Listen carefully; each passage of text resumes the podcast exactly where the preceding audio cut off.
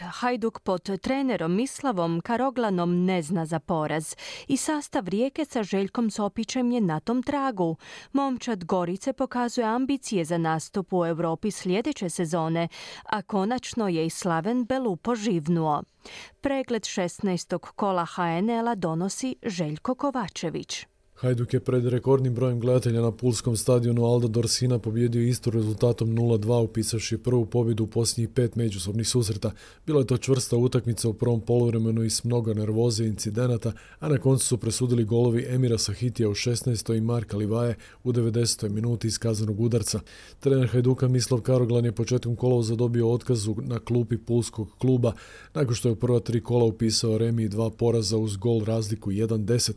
Međutim, 23. studenog je preuzeo Hajduk naslijediš Ivana Leku koji je dobio otkaz, a od tada Hajduk je u šest susreta upisao šest pobjeda, pet u prvenstvu i jednu u kupu. Karoglan je za Harte rekao. Lipi osjećaj uvijek poviđivati i, i, imali smo mi, mi mislim šansu Livaje da, da, da ubijemo utakmicu, isto tako Istar ima šans, treba uvijek biti realan i, i možete izbrisati sve dobro, jel?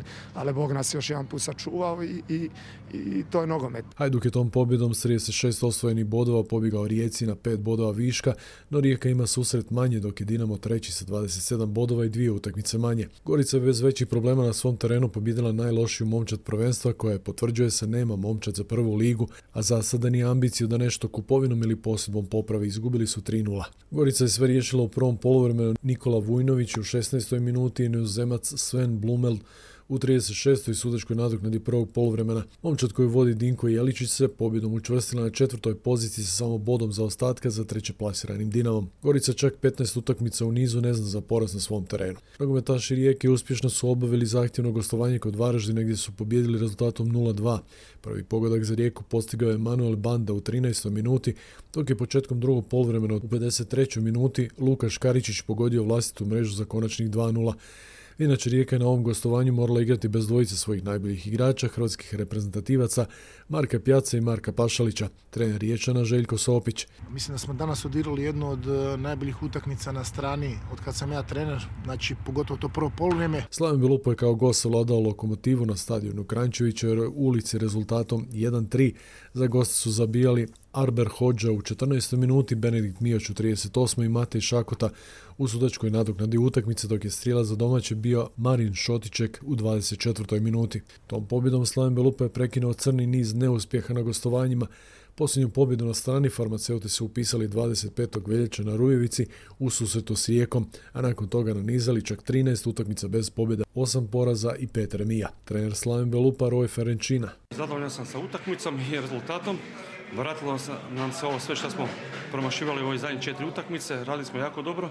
Nogometaši Dinamo pobjedili su na Maksimiru Osijek rezultatom 2-1 u derbi utakmici 16. kola Supersport HNL-a, a gol odluke postignuti u 90. minuti Dinamo je poveo u 24. minuti golom Marka Bulata. Osjećani su izjednačili preko 17-godišnjeg Antona Matkovića u 76. minuti, ali još jednom ove sezone Dinamo je Osijek pobjedio u finišu u 90. minuti. Strijelac je za 2-1 bio Gabriel Vidović. Ponovo se pokazalo da je Dinamo s Petkovićem koji se vratio nakon ozljede potpuno drugačija momčad. Osjećani su imali svoje šanse koje nisu iskoristili. Doduše i Dinamovim igračima lopta je odsjedala na gredu i u vanjskom dijelu mreže, no dali su one najvažniji u 90. kada je zabio pomalo osporavani Vidović. Trener Dinama Sergej Kirović dugo je prvenstvo, ja mislim da se to na kraju sve iznivelira, ali ovako kad imaš dvije utakmice manje, kad e, ti pratnja, e, odnosno ispred tebe e, klubovi Hajduk Rijeka bježe, imaš dodatan psihološki pritisak, stres kako god i, i drago mi je da igrači opet dobro reagiraju. Znači, borimo se, nije nimalo lako, se, polusezona je takva, nadam se da ćemo, da ćemo igrati još bolje. Ja bih volio da je to još bolje, ali kažem igračima sve čestitke na, na današnjoj pobjedi. Šporski pozdrav iz Hrvatske za SBS radio Željko Kovačević.